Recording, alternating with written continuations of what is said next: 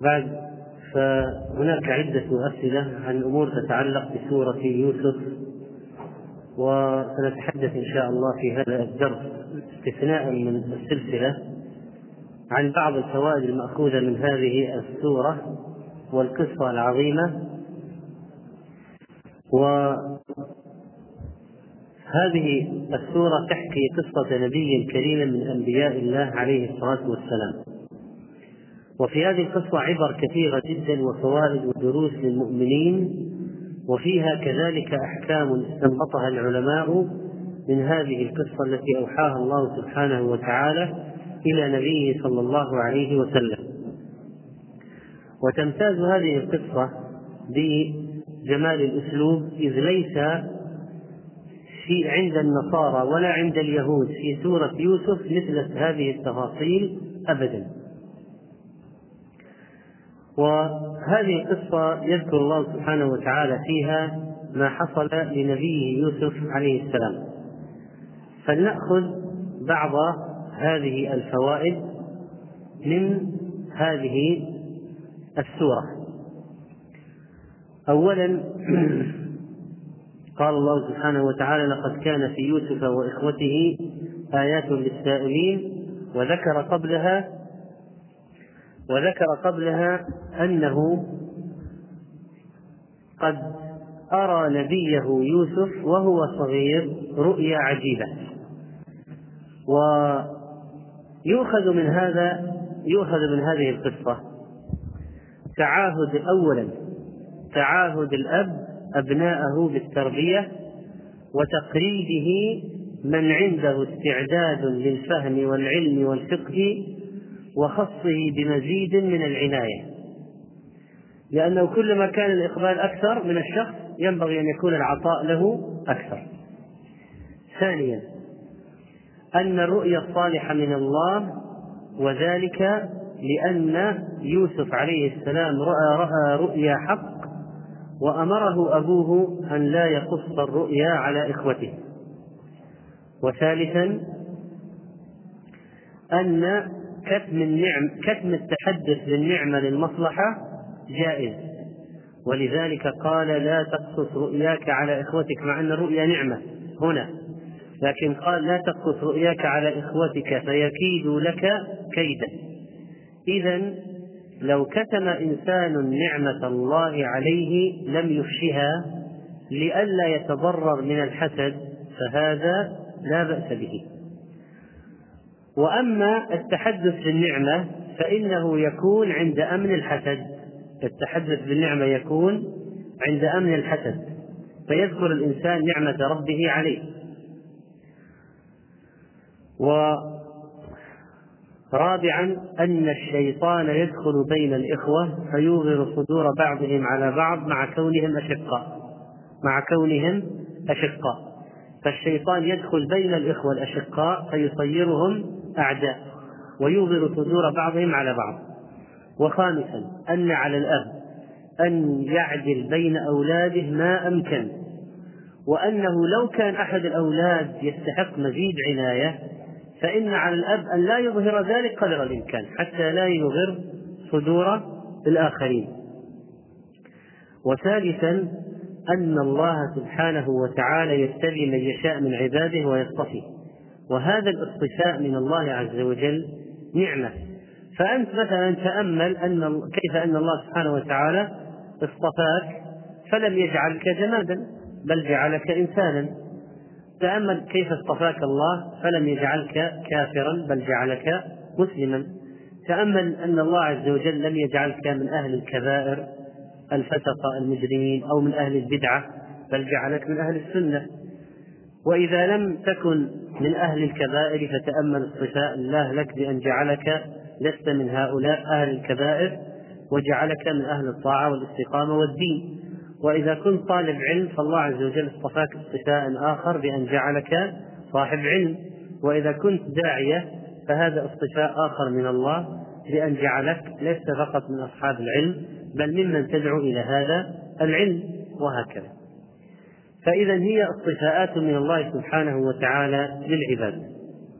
وسابعا أن البيت الطيب يخرج منه الإبن الطيب. انظر إلى قوله وكذلك يجتبيك ربك ويعلمك من تأويل الأحاديث ويتم نعمته عليك وعلى آل يعقوب كما أتمها على أبويك من قبل. إبراهيم وإسحاق إن ربك حكيم عليم. وثامنا أن الغيرة تدفع أصحابها للضرر والإيذاء. فإنه لما غاروا من أخيهم سعوا في إيذائه. وعاشرا أن هذه الغيرة يمكن أن تؤدي إلى الكيد بالقتل وليس إلى مجرد الإيذاء فإن هذه القضية قد أوصلتهم إلى أن يسعوا في قتل أخيهم عندما قالوا اقتلوا يوسف. والحادي عشر أن تبييت التوبة قبل الذنب توبة فاسدة. يعني لو واحد قال نذنب ثم نتوب. هو ذنب ثم نستقيم. فلنذنب. هذه توبة فاسدة. لماذا؟ قال الله تعالى يخلو لكم اقتلوا يوسف. اعملوا الذنب. هذا الاتفاق رحمه الله. اقتلوا يوسف أو اطرحوه أرضا. يخلو لكم وجه أبيكم وتكونوا من بعده قوما صالحين. اذا هم قالوا نذنب ثم نتوب. وتمشي. وتمشي. هذه توبة فاسدة. فإذا تبييت النية بعد الذنب قبل أن يحدث الذنب توبة فاسدة. وما أدراهم أنهم سيستقيموا على الدين والصلاح. فبعض الناس الشيطان يقول له أنت الآن أذنب ثم تتوب تمشي الأمور. أنت الآن أذنب ثم تستقيم وتتدين خلاص هو هذا الذنب انتهينا في فينتكس هذا المسكين ويذهب على وجهه في المعاصي. والثاني عشر أن الإنسان إذا ظن سوءا بشخص فلا يصلح أن يلقنه حجة لأنه يستخدمها عليه. ولذلك يعقوب لما قال وأخاف أن يأكله الذئب هو لقنهم حجة استعملوها بعد ذلك. قالوا حصل ما تكره وذهبنا نستبق وتركنا يسعى عند متاعنا وأكله الذئب فإذا لا ينبغي الإنسان إذا شك في شخص أن يذكر له كلاما يمكن أن يستخدمه حجة له. والثالث عشر أن الله عز وجل ثبت يوسف من بدء أمره فإنه لما كان لما كان في البئر أوحينا إليه لتنبئنهم بأمرهم هذا وهم لا يشعرون. لكن متى ستحصل هذه التنبئة؟ بعد حين. والرابع عشر أن المتظاهر بالأمر ينكشف أمره لأهل البصيرة ولو استخدم استخدم التمثيل. فأنهم جاءوا أباهم عشاء يبكون هذه تمثيلية. قالوا يا أبانا إن ذهبنا نستبق وتركنا يوسف عند متاعنا فأكله الذئب والخامس عشر العمل بالقرائن. العمل بالقرائن. مشروعية العمل بالقرائن. فإن يعقوب رأى قميصا لم تعمل فيه مخالب الذئاب. لم تعمل فيه أنياب الذئاب. لم تعمل فيه أنياب الذئاب. قميص سليم مغموس بدم. فلو كان أكله الذئب كيف ما هذا الذئب الذي له ذوق كبير يعني يأتي بالولد يفسخ قميصه ثم يأكله. كيف أكله الذئب القميص سليم؟ ما فيه تمزيق. مغموس بدم ما فيه تمزيق. والسادس عشر جواز جواز المسابقة. مشروعية المسابقة. المسابقة تكون على الخيل والسهام و إيش؟ هي والسهام هي لا سبق إلا في نصل أو خف أو حافر يعني على الإبل وعلى الخيل وفي السهام. هذه الأمور التي تعين على الجهاد. فكل شيء يعين على الجهاد. تجوز المسابقة فيه تجوز المسابقة فيه بجعل يعني مقابل. أما إذا كان ليس فيه ليس من أمور معينة على الجهاد ونشر الدين فلا لا يجوز السبق به بجائزة. فصار عندنا المسابقات ثلاث أنواع. جائز بعوض وجائز بغير عوض ومحرم. جائز بعوض مثل مسابقة سهام الرمي بالبندقية على الخيل مسابقة الرمي بالطائرات بالدبابات. يعني بأي وسيلة للرمي لأنه يعين على الجهاد. يجوز أن تجعل فيه جوائز. ابن تيمية رحمه الله أدخل فيه مسابقات المعينة على نشر الدين في الجامع المشترك مع الجهاد من الجهاد لنشر الدين. فأيضا لو عملنا مسابقات تساعد على نشر الدين مثل حفظ القرآن حفظ السنة حفظ العلم. فيجوز أن تكون بالجعل يعني مقابل بجائزة. مسابقات النوع الثاني التي تكون بغير جعل مثل مسابقة على الأقدام. واختلفوا في الغصب فقال بعضهم يلحق بالنوع الأول لأنه يعين على الجهاد. فمسابقة الأقدام تجوز بغير جائزة بغير بغير مقابل. هذا مثال يعني. الجوائز المسابقات المحرمة مثل نقر الديكة مناقرة الديكة مناطحة الأكباش مصارعة الثيران هذه مسابقات لا تجوز لا بجائزة ولا بغير جائزة لأن فيها تعذيب للحيوان. تعذيب للحيوان فلا تجوز. ما حكم الملاكمة؟ لا تجوز لأن فيها ضربا على الوجه. طبعا في مسابقات أخرى غير جائزة لأن فيها كشف عورات مثلا غير جائزة لأن فيها قمار. مثلا. إذا هذه أنواع المسابقات في الشريعة. إذا كانت تعين على الجهاد نشر الدين تجوز بجوائز بمقابل إذا كانت مسابقات مباحة مباحة مثل الجري تجوز بغير جوائز. إذا كانت خارجة عن إطار المباح فهي محرمة وتقدمت أمثلتها. إذا قالوا يا أبانا إنا ذهبنا نستبق مشروعية المسابقة. الفائدة السابعة عشرة إنباء المشكوك في أمره بذلك لعله يتوب. قال بل سولت لكم أنفسكم أمرا. الثامن عشر الصبر الجميل. ما هو وما الفرق بينه وبين الصبر العادي؟ الصبر الجميل قال العلماء الذي ليس فيه تشكل ولا جزع. فصبر جميل يعني يصبر بدون تشكي ولا تسخط. الفائدة العشرون البشارة بالأمر السار قال يا بشرى هذا غلام. وقد تكون البشارة بالأمر السيء. فبشرهم بعذاب أليم. لكن أكبر أكثر ما تستعمل تستعمل بشارة في الأمر الحسن ويجوز إعطاء مقابل لمن بشرك بالخير كما أن كعبا رضي الله عنه لما جاءه الذي بشره بتوبة الله عليه خلع له قميصه فأعطاه إياه. فمن السنة الذي يبشر بالجنة تراك نجحت جاك ولد كذا أعطاك بشارة بأمر طيب. أنك تكافئه على البشارة بهدية بأي شيء يرضي أو بأي شيء يطيب. نفسه. لقاء ما أدخل السرور على نفسك بالبشارة تدخل السرور عليه. فقول العامة هات البشارة يعني له وجه. الحادية والعشرون أن الشراء يطلق على البيع. قال وشروه بثمن وشروه بثمن بخس. إيش يعني شروه بثمن؟ يعني باعوه. باعوه بثمن بخس. فكلمة شراء باللغة تطلق على الشراء تطلق على البيع أيضا.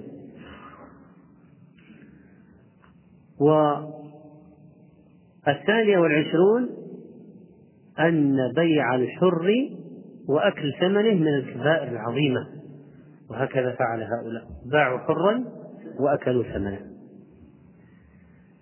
الثالث والعشرون منة الله على يوسف بأن جعله يتربى في بيت عز وليس أن يكون ذليلا مهانا.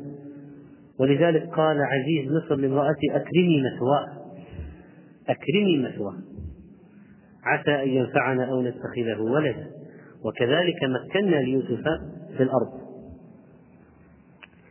الرابع والعشرون أن الشاب إذا نشأ في طاعة الله فإن الله يؤتيه علما وحكمة. ولما بلغ أشده آتيناه حكما وعلما وكذلك نجزي المحسنين. الخامسة والعشرون خطورة الخلوة بالمرأة في البيت وراودته التي هو في بيته عن نفسه وغلقت الأبواب فهذه الخلوة المحرمة تؤدي إلى المصائب العظيمة. السادسة والعشرون كيد المرأة بيوسف فإنها استعانت عليه لإيقاعه في الحرام في أمور كثيرة. أولا راودته هي لم يبدأ الشر منه وإنما بدأ منها. والمرأة إذا دعت الرجل للحرام غير الرجل إذا دعا المرأة للحرام. لأن المرأة إذا دعت الرجل للحرام سقطت الحواجز النفسية. لأن الرجل يخشى إذا دعا المرأة للحرام أن ترفض أو فضيحة أو تستنجد بأهلها. لكن إذا المرأة دعته للحرام ولذلك قال السبعة الذين يظلهم الله في ظله يوم لا ظل إلا ظله ورجل دعته امرأة ذات منصب وجمال ليش صار هذا الرجل عظيم في ظل الله؟ لأن الحرام تيسر. الحرام صار سهل سهل لأنه هي التي دعته سنعد الآن ما هي وسائل ما هي وسائل؟ الجذب. أولا راودته. اثنين هو في بيتها. يعني هذا ليس غريبا يشك فيه إذا دخل البيت. هذا يدخل البيت عادي فهو لا يشك فيه. إنها غلقت الأبواب وغاب الرقيب وهذا أدعى للوقوع في الحرام. أربعة أنها شجعته على ذلك وقالت هيت لك هيت يلا هل هيت لك؟ تعال. خمسة أنه كان شابا يداعي الزنا عند الشاب أكبر. ستة أنها كانت سيدته لها عليه الأمر والنهي والطاعة. سبعة أنه كان عبدا يداعي الزنا عند العبد أكبر من الحر لأن الحر يمكن يخشى الفضيحة أكثر من العبد. العبد ينظر إليه من مستوى أدنى. ثمانية أن الرجل كان غريبا عن البلد والغريب ممكن يعني لا يخشى فضيحة مثل ابن البلد ويوسف كان غريبا. وتاسعا أن المرأة كانت جميلة وداعي الزنا للجميلة أكبر. وعاشرا أن المرأة كانت ذات سلطان فهي تدافع عنه يعني عن حبيبها هذا فيكون دافع الزنا أكبر. الحادي عشر أن أن زوجها ما عنده غيرها فهو بالرغم من علمه بما حصل إلا أنه أبقى الحبل على الغالب ما ما أخرج يوسف فصله عن زوجته بقي الأمر كما هي عليه. فقط يعني أعرض عن هذا يوسف أعرض عن هذا واستغفر لذنبك. ولملم الموضوع انتهت القضية والثاني عشر أن استعانت عليه بكيد النسوة زيادة. والثالث عشر أن هددته بالسجن. إذا صار هنا أسباب كثيرة جدا داعية إلى إلى أنه يعني يزني ومع ذلك ومع ذلك ومع ذلك صمد فلم يزني وبالتالي فإنه بلغ عند الله شأنا عظيما. الفائدة السادسة والعشرون أن الله تعالى يعين أولياءه في لحظات اللحظات العصيبة بأمور تثبتهم لولا أن رأى برهان ربه فهو إذا كاد كاد لكن برهان من الله أراه إياه جعله ينصرف. فالله يعين وليه في اللحظات العصيبة. ما هو هذا البرهان؟ قيل رأى وجه أبيه يعقوب قيل رأى كف يعقوب يمد هكذا قيل قيل لكن ما عليها أدلة. ولذلك يكفي أن نقول إنه برهان من الله ليوسف. رأى برهان ربه صرفه عن هذا الحرم السابعة والعشرون أن الإنسان لولا لولا معونة الله لا يثبت على الحق. لولا توفيق الله وتهديده لا يثبت على الحق. كذلك لنصرف عنه السوء والفحشاء إنه من عبادنا المخلصين. الثامنة والعشرون أن شهادة أن شهادة القريب على قريبه أقوى من شهادة البعيد على القريب. شهد شاهد من أهلها. إن كان قميصه شهد شاهد من أهلها قال ابن عباس هو رجل كبير ذو لحية. هو رجل كبير ذو لحية. وهذا أصح مما قيل إنه صغير أنطقه الله رضيع. هذا أصح. أما قصة الرضيع فضعيفة. في الشاهد هذا. والراجح أنه رجل كبير ذو لحية. وفيه العمل بالقرائن كما تقدم. يعني إذا كان قميص ممزق من الخلف معناها هي التي تطارده وهو يهرب. لو كان قميص ممزق من الأمام هو يهجم عليها ويتدافع عن نفسها. فلما رأى قميصه قد من دبر قال إنه من كيدكن الثامن والعشرون عظم كيد المرأة. قال الله تعالى إن كيدكن عظيم. والذي يتأمل كيف أن المرأة هذه حاكت المؤامرة وغلقت الأبواب وهيت لك واستعانت بكيد النسوة ولا يسجنن ولا يكون من الصاغرين. يعني يرى فعلا كيف يعني المرأة إذا أرادت أن تكيد تكيد. هذا شيء خلقه الله واستعظمه. إن كيدكن عظيم. التاسع والعشرون عظم جمال يوسف عليه السلام الذي أخذ بالألباب وقد قال عليه الصلاة والسلام إن يوسف أوتي شطر الحسن. أوتي شطر الحسن. نصف جمال العالم في يوسف عليه السلام. الثلاثون سرعة سريان الشائعات بين النساء. وقال نسوة في المدينة امرأة العزيز خلاص وكالة الأنباء مجرد ما يطلع خبر عند بالذات مثل مثل هذا لو هو في البلد منتشر. وقال نسوة في المدينة يعني دارت الأخبار بسرعة. امرأة العزيز تراود فتاها عن نفسه. فلما سمعت بمكرهن وهذا كيد النساء في بعض تريد أن ترد الآن فجمعتهن وأعتدت لهن متكئا وآتت كل واحدة منهن سكينا وقالت اخرج عليهن. هو طبعا خادم في البيت عبد مستعبد مشترى لا يطيع رغما عنه اخرج عليهن خرج عليه.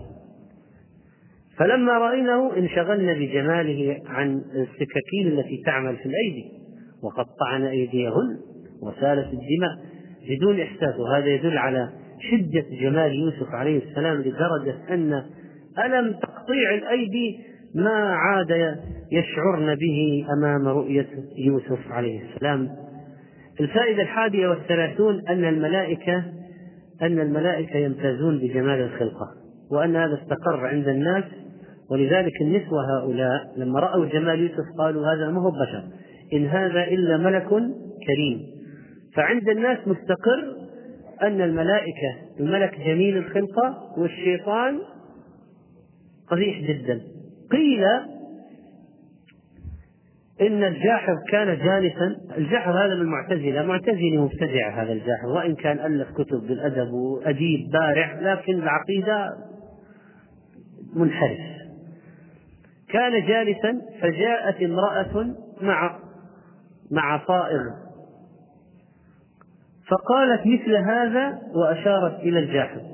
ثم انصرفت. فالجاحظ استغرب إيش واحد مرة مع واحد تأتي تقول مثل هذا وتمشي فذهب تبعه حتى وصل إلى المحل من الدكان الصائغ قال إيه ما هذا؟ ليش كذا جيت؟ وإيش قال هذا؟ قال هذه امرأة جاءتني فقالت اعمل لي حليا عليه صورة الشيطان فقلت لها وما أدراني ما صورة الشيطان حتى أعملها له أعملها لك قالت ورائي فقادتني إليك فقالت مثل هذا. فاستقر في أذهان الناس أن الشيطان شكله قبيح وأن الملك شكله جميل. والله عز وجل قال عن جبريل ذو مرة جمال. وقال عن شجرة الزقوم طلعها كأنه إيش؟ رؤوس الشياطين في القبح. الفائدة الثانية والثلاثون أن المسلم إذا خير بين المعصية وبين الصبر على الشدة يصبر على الشدة ويؤثر ويؤثر أن يطيع الله ولو ولو كان ولو راموه بسوء. قال رب السجن أحب إلي مما يدعونني إليه. السجن أحب إلي مما يدعونني إليه. وأن واستعانة يوسف بالله على مواجهة كيد النسوة وإلا تصرف عني كيدهن أصب إليهن يعني الإنسان ضعيف. يعني يوسف يقول هذا أنه أنه بدون توفيق من الله ضعيف. ممكن يعني المقاومة تنهار ممكن المقاومة تنهار وإلا تصرف عني كيدهن أصب إليهن. فأي واحد يتعرض لحرام أي واحد يتعرض لحرام المفروض أنه يلجأ إلى الله بالدعاء أن الله يخلصه من هذا وأنه يصرف عنه الشر يصرف عنه الفحشاء. والثالثة والثلاثون استجابة الله لأوليائه ولدعاء المخلصين. فاستجاب له ربه فصرف عنه كيدهن. إنه هو السميع يسمع دعاء عبده العليم بحال هذا العبد الذي يدعوه. الرابعة والثلاثون أن سيم الصالحين تعرف في وجوههم. يعني الآن اثنين في السجن معهم يوسف. ليش لجأ إليه؟ ما لماذا لجأ إليه؟ هل هما يعرفان يوسف من قبل أنه صاحب علم؟ لا. هل هما يعرفان يوسف من قبل أنه يعبر أحلام؟ لا. فلماذا لجأ إليه؟ قال إنا نراك من المحسنين. إنا نراك من المحسنين.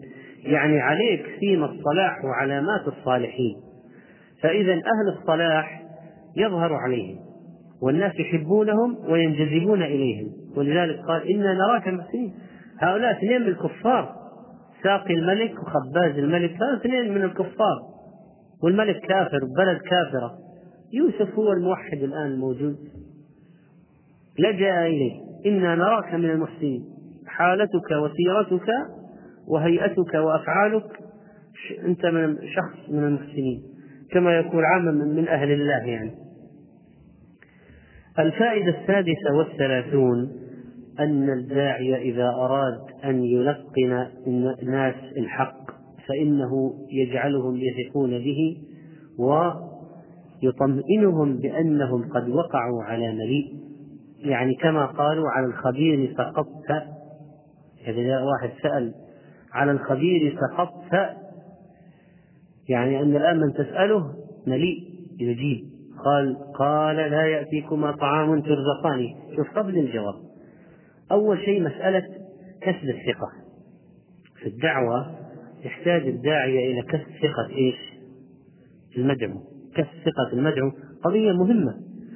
بعض المدعوين قد يلجأ إلى داعية يلجأ إليه فلازم يكون الداعية مليء عنده ما يعطيه يثق به المدعو. قال لا يأتيكما طعام ترزقان إلا نبأتكما بتأويله قبل أن يأتيكما ذلكما مما علمني ربي. إني تركت ملة قوم لا يؤمنون بالله وهم بالآخرة, بالآخرة هم كافرون واتبعت ملة آبائي بدأ بقضية الدعوة للتوحيد وهي الفائدة السابعة والثلاثون أن الداعي أول ما يبدأ بالدعوة للتوحيد. أرسل معاذ إلى اليمن قال أول ما تدعوهم إليه شهادة لا إله إلا الله. وهنا يوسف أول شيء بدأ قال واتبعت ملة آباء إبراهيم وإسحاق ويعقوب. ما كان لنا أن نشرك بالله من شيء. وقال قبلها إني تركت ملة قوم لا يؤمنون بالله. ثم بدأ يا صاحبي السجن أأرباب متفرقون خير أم الله الواحد القهار؟ مع أنه ما سألاه عن رؤيا ينتظران الجواب عن رؤيا لكن ما كان ليجيب عن الرؤيا قبل أن يعلمهما ما هو أهم. ولذلك النبي عليه الصلاة والسلام لما جاءه أعرابي قال أخبرني عن الساعة متى متى الساعة؟ قال متى الساعة؟ قال ما أعددت لها يعني ما هو الأهم الآن؟ معرفة وقت الساعة ولا الاستعداد لها؟ فصرف السائل عن الأقل أهمية إلى الأشياء الشيء الأكبر أهمية فالأعرابي قال متى الساعة؟ قال ما أعددت لها فصرفه إلى الشيء المطلوب هذا سأل عن رؤية قبل الرؤية قال تعال أنت الآن في شرك وفي كفر وأدلك على التوحيد وأرباب متفرقون خير أم الله الواحد القهار؟ وهكذا. الفائدة التاسعة والثلاثون أن تعبير الرؤيا فتوى قضي الأمر الذي فيه تستفتيان. ولذلك قال العلماء لا يجوز لمن لا يعرف في تعبير الرؤى أن يتكلم فيه لأنه فتية فتية مثل ما قال يكتب الحلال الحرام كذلك تعبير الرؤى. فبعض الناس يقول أنت أنت قص علي رؤيا وأنا أجرب. إيش أجرب؟ إما عندك عندك علم ولا ما في شيء اسمه أجرب؟ قضي الأمر الذي فيه تستفتيان وذكر الشيخ سعد بن سعدي رحمه الله أن الكلام في الرؤى مثل الفتوى وبغير علم يأثم عليه مثل في الفتوى بغير علم. الفائدة الأربعون جواز اتخاذ الأسباب الجائزة اتخاذ الأسباب الجائزة للنجاة. يعني هذا قال اذكر لي عند ربك حتى إذا خرج ذكر القصة للملك الملك يمكن يجري تحقيقا في الموضوع يخرج بسببه يوسف من السجن بريء. لكن الشيطان يسعى للكيد بأولياء الله فأنسى الرجل هذا القصة بعد ما طلع من السجن ويمكن فرح أن صاحبه قتل وهو نجا فأنسته الفرحة القصة القديمة وادكر بعد واذكر بعد أمة. إذ ذكر أصلا الذكر هذه إذ ذكر الذال والتاء متقاربتان. فالتاء ثقيلة بعد الذال فقلب الدال فصارت إذ ذكر ما زالت الذال والدال ثقيلتان متتاليتان. فأدغمت الذال والدال فصارت دالا مشددة التشديد دليل على وجود إدغام أن هناك حرف دخل في حرف إذ ذكر فإذا الأصل الفعل؟ إذ ذكر إذ ذكر على وزن افتعل الفائدة الحادية والأربعون أن أن الرؤيا الصحيحة الحق ممكن يراها الكافر لكن نادرا. أن الكافر ممكن يرى رؤيا صحيحة ممكن. لأن الملك هذا اللي رأى سبع بقرات سمان وسبع بقر وسبع سنبلات هذه رؤيا حق. وتعبيرها فعلا حصل ودلت على أن هناك سبع سنوات خصب وبعدين سبع سنوات عجاف وبعدين سنة بعدين يجي الفرج فممكن الملك ممكن الشخص الكافر يرى رؤيا صحيحة لكن نادرا. إنما أكثر ما يرى الرؤى الحق الصحيحة المؤمنون. الفائدة الثالثة والأربعون أن الشخص الذي ذهب ليوسف علمه يوسف من غير مقابل. يعني يوسف ما قال أول أخرجوني بعدين أخبركم ما ما هو تأويل الرؤيا. كان ممكن يوسف يقول يقول آه، أول طلعوني من السجن أتكلم. خلوني في السجن ما أعطيكم روح. فما بذل يوسف العلم بمقابل. بذله بلا مقابل. بلا مقابل. مباشرة هو لما قال يوسف أيها الصديق. أفتنا فتوى في سبع بقرات سمان يأكلهن سبع عجاف وسبع سنبلات خضر وأخرى يابسات. لعلي أرجع إلى الناس لعلهم يعلمون. قال تزرعون سبع سنين مباشرة.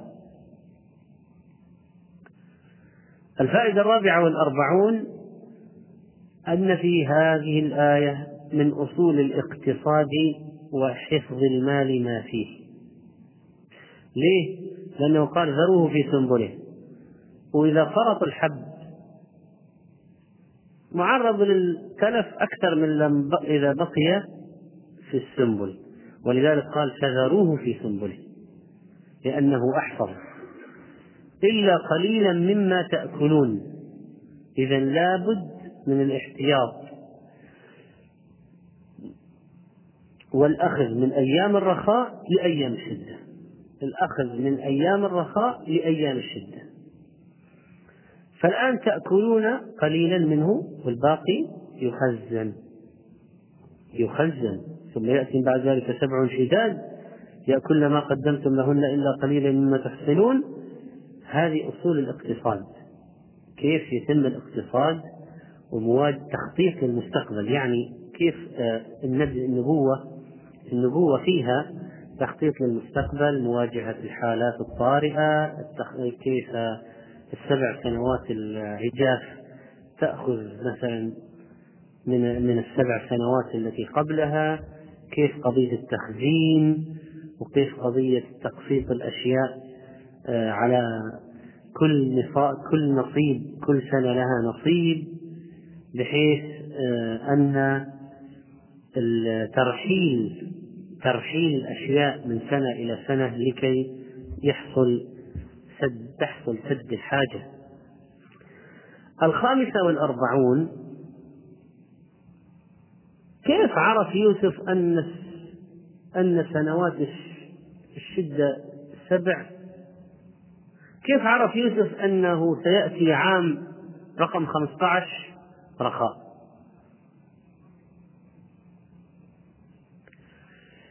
يعني قال سبع سنوات سبع بقرات سمان يأكلون سبع نجاة سبع سنبلات خضر وأخرى يابسات. فسرها يوسف سبع سنوات رخاء ثم سبع سنوات شدة من وين جاب يوسف أنه سيأتي بعد ذلك عام فيه يغاث الناس وفيه يعصرون؟ يعني عام 15 رقم 15 هذا رخاء. رخاء في مطر والناس يعصرون الزيتون ويستخرجون الزيت والسمسم وإلى آخره. يعصرون يعني من الرخاء. يغاث الناس بالمطر. قيل إن هذا مما فهمه الله ليوسف وعلمه إياه. لأنه لو كان عام رقم رقم 15 عام جدب وقحط كان ما صارت سبع بقرات هزيلة وسبع سنبلات. يابسة. كان صارت ثمان كان صارت ثمان سنبلات يابسة وثمان بقرات هزيلة. فلما رأى سبعة ثم سبعة معناها أكيد الذي بعدها ليس جذب وإلا صارت ثمانية. فهذا من دقائق الفهم على أية حال من دقائق الفهم ومما علمه الله ليوسف عليه السلام. الفائدة السابعة والأربعون أن الداعية إلى الله لا يخرج إلا بعد تبرئة ساحته ليخرج إلى المجتمع نظيفا. يعني الآن سمعة يوسف بين الناس ملطخة بالشائعات. بدا لهم من بعد ما رأوا لا يسجننه حتى حين وأشاعوا عليه التهم الباطلة. وقالوا إنه راود امرأة العزيز وكذبوا عليه. فلا بد أول يعني أن تثبت تبرئة يوسف أمام الناس. لابد من تنظيف السجلات الماضية وإعادة الأمر ناصعا وإحقاق الحق. ولذلك لما جاء الملك أعجب بالتفسير جدا. وأيضا طبعا هذه فيها يعني مكان له يعني إنه هو الآن بسبب رؤياه ستكون هناك سياسة لإنقاذ الشعب. فلا شك أنه سر بهذا. فأراد مكافأة يوسف. فلما قال ائتوني به ما خرج يوسف على طول.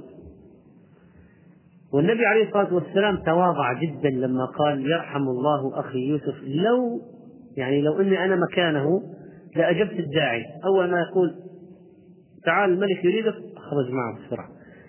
فالنبي عليه الصلاة والسلام تواضعا منه قال هذا. فيوسف عليه السلام عنده نظرة بعيدة. مو المهم الآن يطلع من السجن؟ بس المهم إصلاح الأخطاء الماضية. ناس واحد مفترى عليه لازم تعاد الأمور إلى نصابها ويصحح الخطأ ويثبت أنه بريء أمام الناس أنه مظلوم. كل هذه السنوات مرمي في السجن مظلوم. فقال ارجع إلى ربك فاسأله ما بال النسوة اللاتي قطعن أيديهن. وطبعا هذه العلامة المشهورة للقصة يعني. أن نساء قطعن أيديهن في مجلس. اشتهرت. فقال ما خطبكن إذ راوتن يوسف عن نفسه؟ قلنا حاشا لله ما علمنا عليه من سوء. واعترفت امرأة العزيز وبالتالي ثبتت براءة يوسف أمام كل الناس. ولذلك لما جاء الطلب مرة ثانية للملك الملك طلبه مرة ثانية ازداد نفاسة عند الملك. ازداد منزلة. فالمرة الأولى قال الملك ائتوني به. المرة الثانية هذه قال الملك ائتوني به أستخلصه لنفسي. شوف الفائدة. لو خرج أول مرة خلاص ائتوني به يمكن خذ لك ألف مع السلامة. لكن لا. أنت فسرت الرؤيا خذ الآن المسألة ما هو فقط مكافأة ومع السلامة. الآن أستخلصه لنفسي. الآن هذا يعني سيكون مقربا عنده محظيا ملبا طلباته. من المقربين. فلما كلمه قال إنك اليوم لدينا مكين أمين. الفائدة التاسعة والأربعون جواز طلب المنصب إذا كان الشخص أحسن واحد فيه وأقدر شخص على القيام به دون أن يضر بنفسه. قال اجعلني على خزائن الأرض. وبين بين قدراته للملك. إني حفيظ عليم. فجواز أن يذكر الإنسان قدراته ويطلب المنصب رحمك الله يطلب المنصب لمصلحة المجتمع وليس لمصلحته الشخصية. هو يوسف الآن طلب المنصب لمصلحته الشخصية؟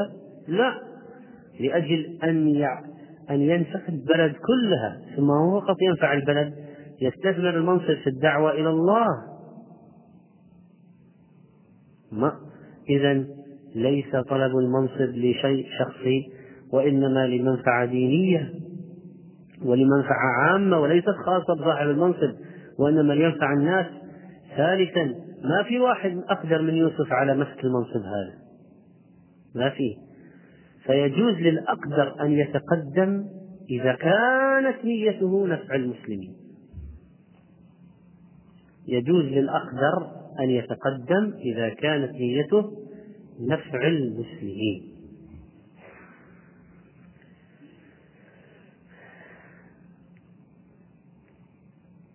الفائدة الخمسون أن الله يمكن يمكن أن الله يمكن للصالحين إذا حسنت نواياهم يمكن لهم في الأرض. قال الله تعالى وكذلك مكنا ليوسف في الأرض يتبوأ منها حيث يشاء. نصيب برحمتنا من نشاء ولا نضيع أجر المحسنين ولأجر الآخرة خير. إذا آه لما سئل الشافعي أيهما أفضل شوف الشافعي كلمة الشافعي أو كلمة الإمام أحمد يعني كلمة فيها فقه عميق جدا. قيل للشافعي أيهما أفضل؟ أيبتلى أم يمكن؟ أيهما أفضل للشخص أن يبتلى أو يمكن؟ شو السؤال؟ إيش الأفضل للمسلم؟ أن يبتلى ويصبر على الابتلاء وعلى الأذى وعلى الاضطهاد وكذا ويؤجر عليه؟ أو الأفضل أن يمكن حتى يستفيد من التمكين في نشر الدين ونشر الدعوة وال... إيش الأفضل؟ لا. لا. قال عبارة العبارة العظيمة قال لا يمكن حتى يبتلى. الشافعي قال لا يمكن حتى يبتلى. ما في تمكين كذا يعني يأتي بدون بالهوى. والنبي عليه الصلاة والسلام ما مكن في المدينة حتى ابتلي في مكة. وكذلك الصحابة. ويوسف مثال. متى مكن؟ وبعد ما ابتلي بالجب. وبالسجن وبالذل والعبودية. باعوه عبدا و أول ألقي في السجن رحمك الله ألقي في السجن صبر على كيد إخوته وظلم ذوي القربى أشد مضاضة على النفس من وقع الحسام المهندي ظلمه أقرب الناس إليه إخوته.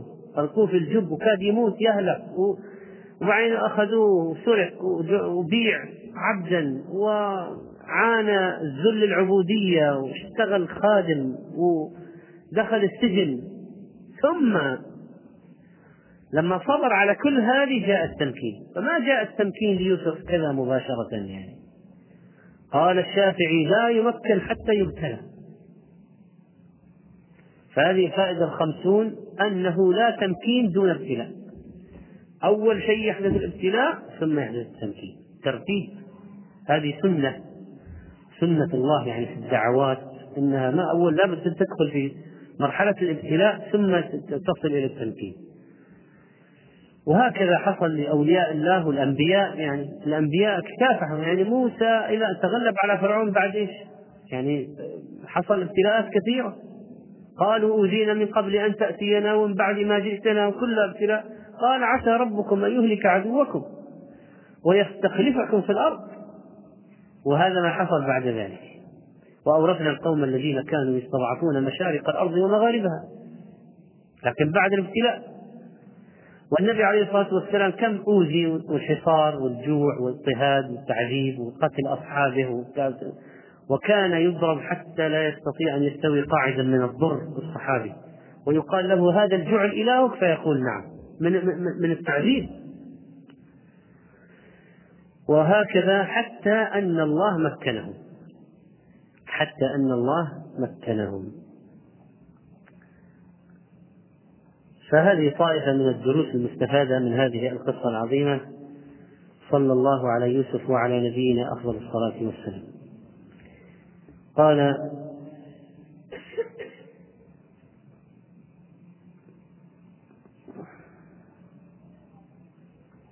إن أخو بقية إخوة يوسف من الأب وليسوا أشقاء. هذا جاء في رواية لعل إسرائيلية. أما الأصل أنهم أشقاء وأنهم أن هذا أبوه وهذا أمه والشمس والقمر رأيتهم لي ساجدين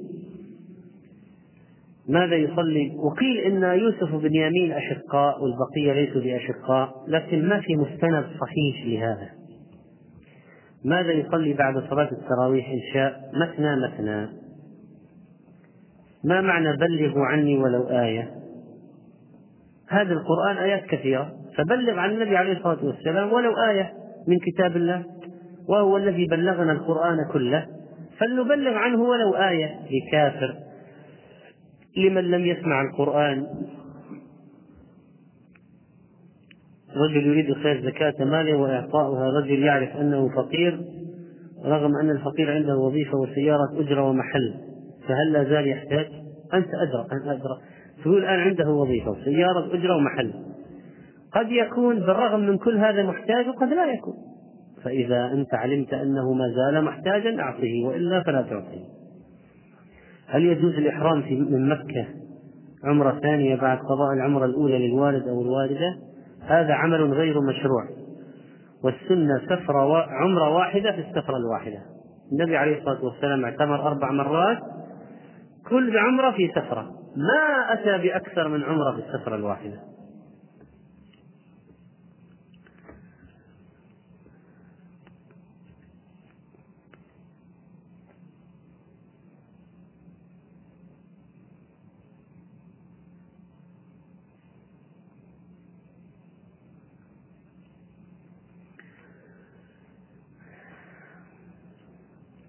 هل يجزئ الغسل عن الوضوء؟ إذا تمضمض واستنشق ونوى الطهارة. شخص متدين يلعب كرة مع الشباب لا يسترون عوراتهم. إذا كانوا هذا منكر فكيف تقرهم؟ كيف تقرهم وتلعب معهم؟ وهم كاشفي أفخاذهم والفخذ عورة؟ قال يا جرهد يا جرهد غط فخذك فإن الفخذ عورة.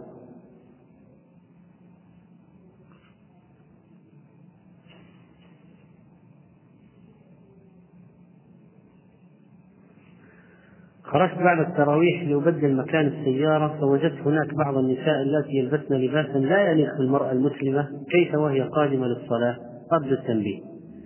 طيب إن شاء الله سنواصل عرض حجاب يعني صفات حجاب المرأة المسلمة بعد صلوات العشاء إن شاء الله. بعد كل صلاة نعرض صفة من صفات حجاب المرأة المسلمة.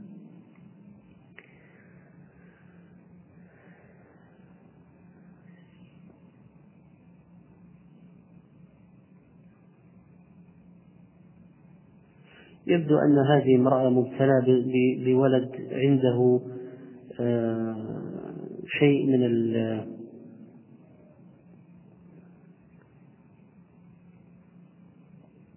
من العاهة أو المرض أو ضعف في العقل وتسأل هل عليها ذنب إذا سلم سل أو أو أنها أو أنه يسأل عن ولده أو تسأل عن ولدها. هل عليه ذنب إذا سلمته أو سلمه للرعاية؟ ليس هناك بأس إن شاء الله. يعني إذا وجد أن الولد هذا الولد مثلا اللي عنده عاهة أو عنده شيء من التخلف العقلي أن الأم غير قادرة والأب غير قادر على آه، تربية الولد الولد يحتاج رعاية خاصة. وهذه مدارس مثلا أو مدارس معينة فيها أخصائيون لمعالجة الحالات هذه حالات التخلف العقلي وحالات مثلا الطفل المنقولي وحالات الأشياء الحالات هذه. فلمصلحة الولد يعني هو الآن ليس كرها في الولد ولا تخليا عن الدور لكن لمصلحة الولد أن الولد يحتاج عناية خاصة أو رعاية لا يستطيعها الأب لا تستطيعها الأم لأن حالة الولد خاصة جدا. فيدخل في مدرسة داخلية في مثلا المعاقين أو غيرهم ممن يتولى تأهيل الولد مثلا تحسين حال الولد. إذا هي لمصلحة الولد.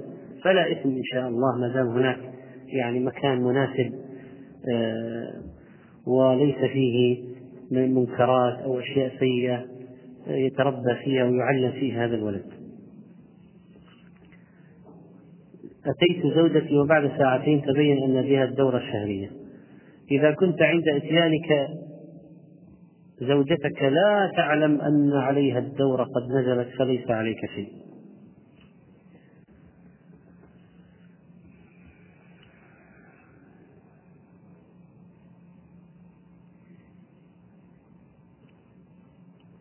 هل الكلام في أصحاب المعاصي وأصحاب الشعوذة يعتبر غيبة؟ إذا كان لأجل التحذير والتنبيه والنصيحة في الدين فلا بأس بذلك لأن هذا قصد شرعي.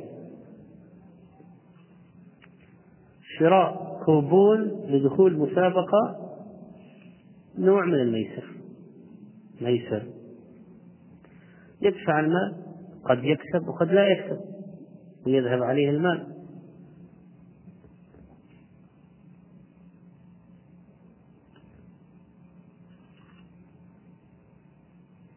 الفرق بين العين والحسد.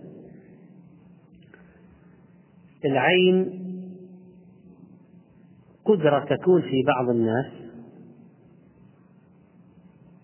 بأن يصيب شخصا بأذى نتيجة الحسد الذي في نفسه. فكل عائن حاسد وليس العكس. يعني كل عائن حاسد. ممكن يكون عين الحسد في نفس شخص آه، يصيب بالعين. قد يكون الحسد عند شخص لا يصيب بالعين. فهو يأكل بعضه بعضا لكن لا يصيب بالعين. يتمنى زوال النعمة عن صاحبه لكن لا يصيبه بعينه. ولذلك قد تجتمع العين مع الحسد في شخص واحد. كثيرا ما يكون العائن حاسد. يعني بسبب الحسد تصبح عنده هذه القوة السمية في عينه التي يصيب بها فيتلف شيء يمرض الشخص ونحو ذلك.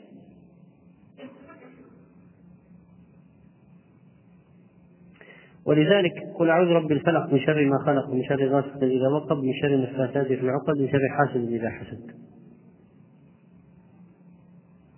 ومن شر حاسد إذا حسد.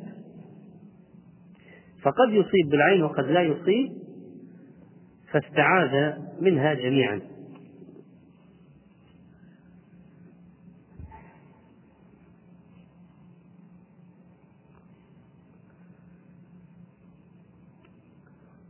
أفسدت أيام من رمضان بالعادة السيئة ولا أعرف كم يوم. عليك التوبة العظيمة تقدير الأيام بما يغلب على الظن وقضاء هذه الأيام. وإذا كانت من سنوات إطعام مسكين عن كل يوم كفارة التأخير.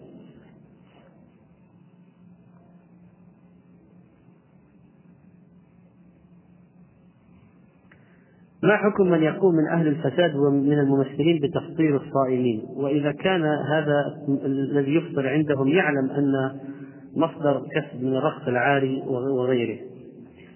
هذا طعام خبيث. هذا طعام خبيث. يعني لو جاءت راقصة وقالت مائدة رمضانية يلا أفطروا على حسابي. ومطعمة الأيتام من كسب فرجها لك الويل لا تزني ولا تتصدقي. ليه؟ يعني هذه تزني تأخذ مال تطعم أيتام. لك الويل لا تزني ولا تتصدقي. الله غني عن صدقتك هذه سيئة فإذا تروح تشتغل راقصة حرام. تأخذ مال بعد شطة صايم. أصلا الله طيب لا يقبل إلا طيبا. ومن علم انه هذا الماء الطعام اشترى بالمال الخبيث فلا يأكل طعاما خبيثا. سحت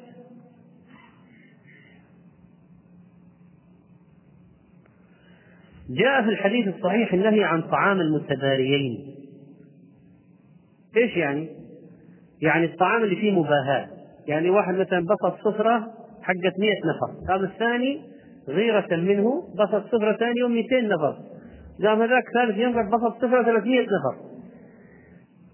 هذا طعام التباهي مذموم. كيف إذا كان وهو يمكن يكون مصدر أكله يعني حلال لكن دعاه إلى هذا التباهي يعني يتفوق على هذا وهذا يتفوق على هذا ومسألة سمعة.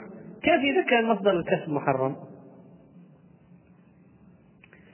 ثم بعدين الإنسان إذا أراد يتصدق هل يكتب مائدة رمضانية الفنان وفلان والراقصة يعني كتابة الأشياء غير يعني حشفا وسوء كيلة. مصدر كسب خبيث زائد رياء زائد سمعة زائد زائد كل الشر يجتمع فيها. فلا خير في هذه الوليمة ولا في الأكل منها إطلاقا. سبعة يظلهم الله ما هو نصيب المرأة من هذا الحديث؟ طبعا امرأة ذكرت الله خالية, خالية فاضت عيناها تدخل فصدقت بصدقة حتى لا تعلم يمينها ما تنفق شماله تدخل دعاها رجل إلى نفسها فقالت إني أخاف الله رب العالمين تدخل. أحبت صاحبتها في الله ليس لأجل غرض آخر اجتمعت معها على الله وتفرقت على الله تدخل. الإمام العادل لا يكون إلا رجل. يعني الإمام العادل لا يكون إلا رجل. امرأة نشأت في طاعة الله شابة تدخل. إذا تقريبا هي تدخل تقريبا في كل الحديث.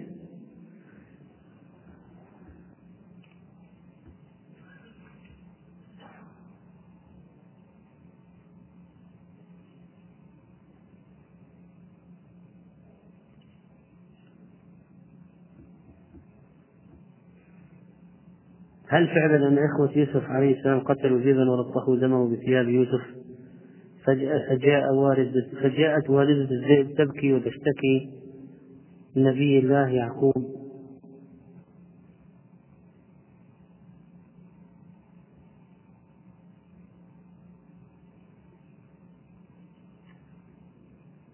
إيش رأيك؟ الذئب الذي أكل يوسف أسود ولا أغبر؟ ها؟ ما تعرف؟ طيب أحمر طيب إيش لونه؟ إيش يغلب على ظنك يعني؟ أصلا هو ما أكل هذا هو فإذا ما فيه هذه مسألة تمثيلية ف مثل هذه الخرافة الروايات يعني ينبغي الإعراض عنها. والمشكلة هو القراءة في مصادر غير موثوقة. مشكلة كثير من المسلمين. أنهم يقرؤون في مصادر غير موثوقة فيها إسرائيليات فيها أحاديث باطلة مثلا. فيعني جاءت أم الذئب تشتكي إليه.